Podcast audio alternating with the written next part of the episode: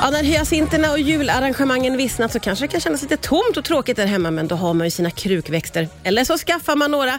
Här nu för att ge sina bästa krukväxttips har vi trädgårdsmästare Linda Kjellén. Välkommen tillbaka. Ja, men tack. Du, eh, vi hann ju prata ihop oss lite här innan och eh, jag sa det till dig att jag, jag är lite ledsen för att eh, några av mina krukväxter har, liksom, de har dött under eh, senaste månaden. Eh, är det mitt fel eller är det här, kan man skylla på någonting? Omvärlden. Omvärlden, kan skylla på omvärlden? Ja, men vet du vad, du kan faktiskt göra det. Du kan, du kan skylla på, eh, jag vet, alltså här i slutet, alltså var det november tror jag, va? då hade vi väldigt mörkt. Alltså det var, Ja. Solen visade sig knappt på nästan tre veckor tror jag. Nej. Och det där påverkar ju växternas välmående, för att solen är ju deras källa för att eh, kunna bilda näring. Mm. Och får de inte ljus på nästan tre veckor, då Det blir tufft. Ja. Och Ja, Det är ju ja. så här, det är fördröjning på det, så det är ju inte först nu, då, kanske en månad senare, som vi ser intorkade blad. Alltså Ja. Det kan bli torrt bara mitt på bladet. Mm. Eh, de gulnar, eh, tappar sina blad. Det här är ljusbrist. Ah, Okej, för det är så lätt att tänka när man ser en blomma som ser ut så att man ska bara ösa på vatten. Ja, nej, men det är inte... För det, och då är det så här, ju mer blad den här krukväxten har tappat, desto mindre vatten behöver den, för att den har inte så mycket blad kvar att fylla upp med vatten. Nej. Det är lite intressant, därför att många av våra krukväxter de kommer från tropiska klimat, och där kan de få uppåt nästan 100 till 200 000 lux per kvadratmeter. Mm. Ja, I Sverige, så här i, under vår mörka årstid, då kan vi erbjuda dem 50 till 60 lux. Ja, Okej, det, det är inte riktigt samma. Inte Tävlar samma. inte i samma division Nej, kan nej, man säga. Riktigt. Nej. Och Då kan man förstå att de lider av ljusbrist. Ja, ett ja. lux är ungefär som ett stearinljus. Men vad kan vi göra för att hjälpa dem under den här perioden? Mm. Vi kan dels så, såklart placera dem i det soligaste läget, fönstret. Alltså Ja. bara en meter in från fönsterrutan har man förlorat nästan 70 procent av ljuset. Mm, Så nära fönstret och ljuset som möjligt. Man kan också, om man har en växt som man är väldigt kär eh, för den, då ska man nog faktiskt investera i en växtlampa. Ah, ja, det är så pass. Mm.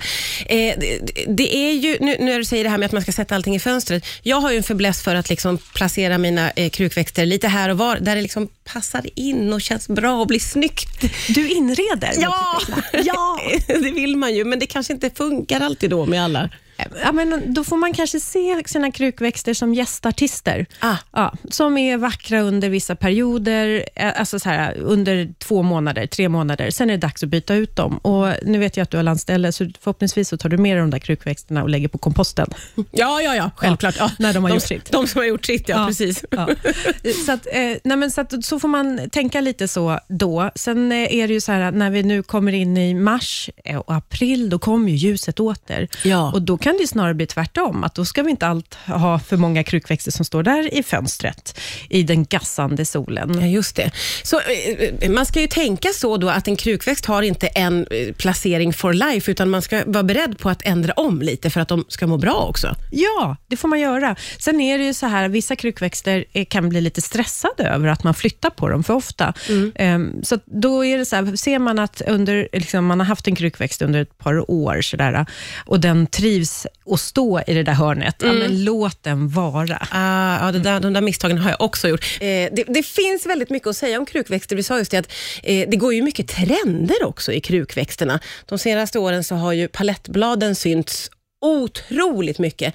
Har du någon favoritkrukväxt, Linda? Ja, men det har jag. Och Den som är min favoritkrukväxt, det är stor silverkalla. Ja, jag vet. Ja. Ja, ja, vet men du, de här, Är det de här långa blad? Eh, så här ser de. Jag har visat upp nu blad här gud, som är ett enormt blad. Ja, det det är stort och det är grågrönt och sen är det nästan lite silvrigt i mitten Ja. på det. Och Den här är en sån överlevare. Den klarar det här äh, mörka hörnet i, lite längre in i rummet. Mm. Eh, Den klarar det här mörka perioden vi har varit i och den bara är liksom vacker. Magiskt vacker. Vi ska fota och lägga ut bilder så att man får se. Och Sen så är det lite roligt med just den här, därför att jag, jag vet inte, vi pratade tidigare om att krukväxter väcker ju känslor hos en. Ja, verkligen. Ja, som empati, man vill ta hand om och vårda. Mm. Och just Stor silverkalla lär, eh, vad heter han, Leon, den här franska actionfilmen om Ja. den här yrkesmördaren. Ja. Ja, han lär, det var, lär vara en silverkalla då, som han hade som sin växt som han vårdade ömt. Nej, är det sant? Trots, och så var han liksom en värsting eh, och så hade han en silverkalla som han vårdade.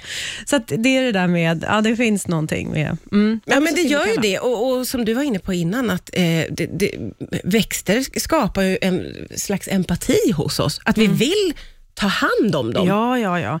Det är ju, och jag menar, eh, dels det och sen så att det också inredningsmässigt, så det mjukar upp och det ger en god atmosfär. Mm. Alltså de här eh, krukväxterna är ju dessutom, de är ju städhjälp. De är dammuppsamlare. Mm. Damm som rör sig i luften landar på de här bladen, så kan man gå och torka bort dem.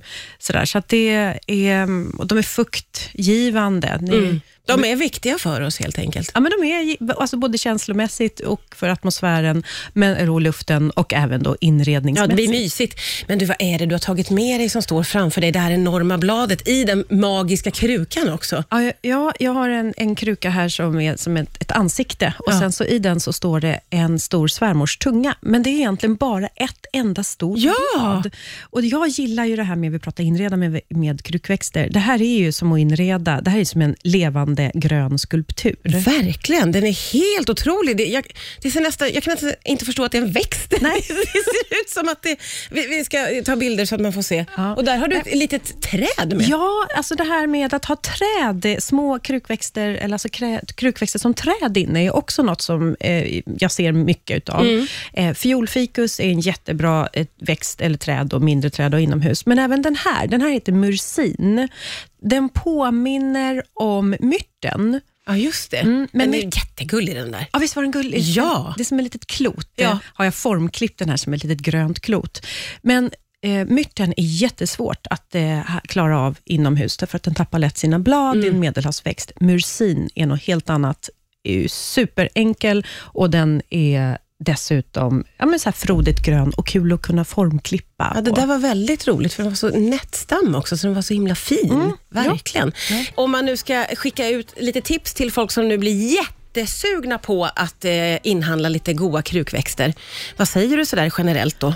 Ja, men alltså, om vi tänker på olika lägen i, där vi bor, öster, väster, söder och norr, så generellt så kan man säga att eh, norrläge, där trivs de här grönväxterna. Och gärna grönväxter med stora blad. Okej. Ja, alltså man kan se så här, bladen på eh, växterna, det är ungefär som solfångare.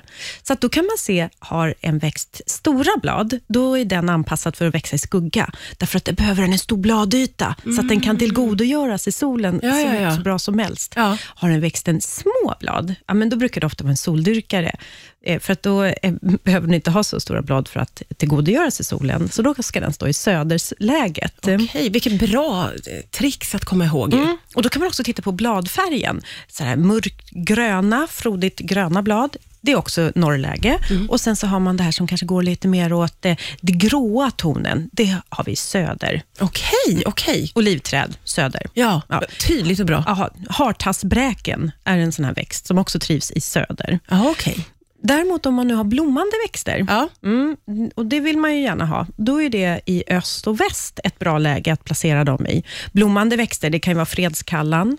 Eh, fredskallan är en sån här allround-växt i och för sig. Den Ja. klarar av att stå nästan, kanske inte gassande sol, men öst, väst och norr. Ja. Eh, men sen så har vi också eh, rosenskärmen, är också en sån här, eh, och kornettblomman. Kornettblomman kommer nu i säsong. Mhm. Ja, man ska ju helst försöka välja svenskodlade krukväxter också. Ja, just det. det. Det är lite att tänka på naturligtvis. Eh, men om man då eh, hellre vill satsa på gröna krukväxter? Mm. Då skulle jag säga eh, philodendron är bra. Och Sen så har jag en som jag tycker väldigt mycket om och det är en homalomena. Det är en krukväxt som är ganska stor och får väldigt vackra, stora gröna blad med lite så här mörkrött i skälkarna. Ja, okej. Och sen så monsteran såklart. Och sen så har vi ju den här svärmorstungan. Och jag måste säga ett ord om svärmorstungan. Ja, jag gillar ju den där. Ja, du skrattade du. lite åt mig när jag sa det, för det går helt i linje med hur jag är. Ja, ja men jag kände så här, det här är lite ett självporträtt. Här. Ja.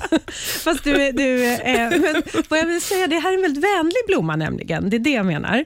Och svärmors tunga den har nämligen en omvänd dygnsrytm. Så att svärmors tunga den är vaken på natten. Och Det är då som den då utnyttjar cellandningen och det vill säga då renar luften. Så att det här är en växt man ska ha inne i Det är sovrummet. sovrummet den ska vara i. Herregud, jag får möblera om där hemma när jag kommer hem. Ja, sen är det inte så kul kanske att ha svärmors tunga på nattduksbordet. Vi behöver inte dra det för långt naturligtvis. Du, jag måste få fråga, eh, vilken är den mest köpta krukväxten? Orkidén. Så? Ja, ja orkidén jag blir har nästan varit en- förvånad ändå. Men den kanske är på, på väg att bli omsprungen utav eh, kanske några begonior, eh, bladbegonior. Men, Ja, men det är jag skulle den. säga orkidén är, den är, så, den är lätt att komma åt. Den säljs liksom Ja, ja, lite ja, ja, ja. överallt. Och Ja. Det är också en växt som är lättskött, blomvillig, skräpar inte. Den är nästintill en låtsasblomma. Och med de orden så tackar jag dig för idag. Tusen tack Li- Linda Gelén. Jag kan inte ens prata nu här. för att du kom hit. Vi har redan enats om att vi ska göra ännu ett avsnitt om krukväxter i höst. Det ska vi. Ja, det ska vi. Tack för idag.